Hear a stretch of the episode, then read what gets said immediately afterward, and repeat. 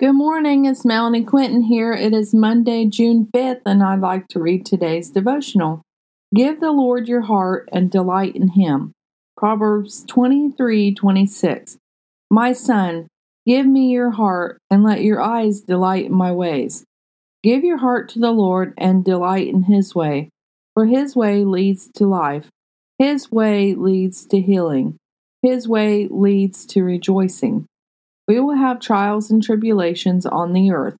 Do not fear, for the Lord is with us. He will comfort us. He will guide us. He will give us the desires of our heart. The Lord is always preparing something better than we are currently doing. He knows our full potential and knows that we are worth far more than gold or silver. Do you not know how important you are to the Lord?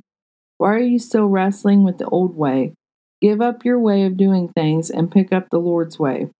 His way isn't easy, but with Him, all things are possible. Life is too short to focus only on the bad things that have happened to us.